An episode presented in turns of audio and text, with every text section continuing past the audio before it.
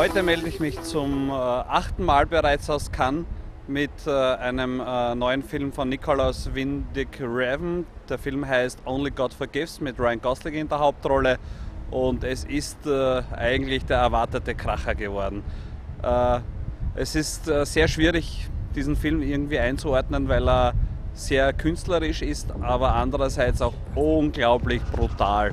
Also die Szenen, die man im Film sieht, gehören für mich zu den brutalsten Filmen, der, also brutalsten Szenen der Filmgeschichte. Und ich habe schon einige tausend Filme gesehen. Äh, ja, das ist eben sehr, sehr schwierig, wie man damit umgeht. Aber insgesamt, also wenn man das weglässt, ist das eigentlich ein schöner Film. Mittlerweile ist es Abend hier in Cannes und jetzt habe auch ich schon den Film gesehen. Aber zuerst möchte ich noch einen Blick werfen auf etwas, was heute war. Heute war nämlich ein sehr religiöser Tag. Äh, es gab irrsinnig viele Menschen rund ums Festivalzentrum, äh, die mit Schildern herumgerannt sind, äh, nur Gott vergibt. Und es handelt sich dabei um sehr gläubige Menschen, nämlich um Menschen, die glauben, dass sie noch Kinokarten für den Film Only God Forgives bekommen.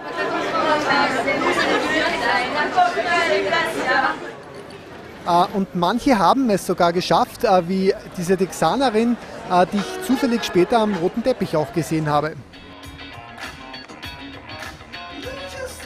Aber nun zurück zu Only God Forgives. Die Euphorie von Leander Kane zu diesem Film kann ich nicht hundertprozentig teilen, äh, auch wenn mir der Film gut gefallen hat.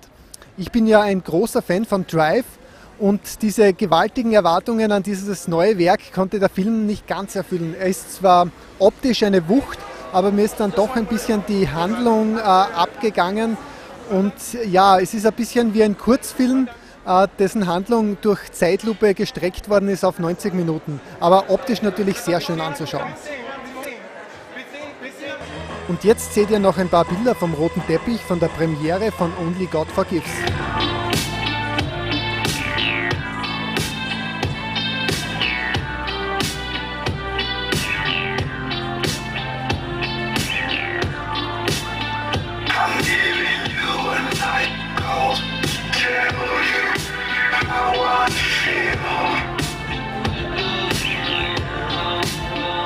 L'équipe de Only God Forgives, nouveau film du réalisateur Nicolas Winding Refn,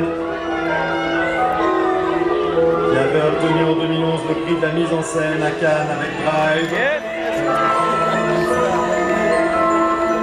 Il est accompagné de Christine Scott Thomas,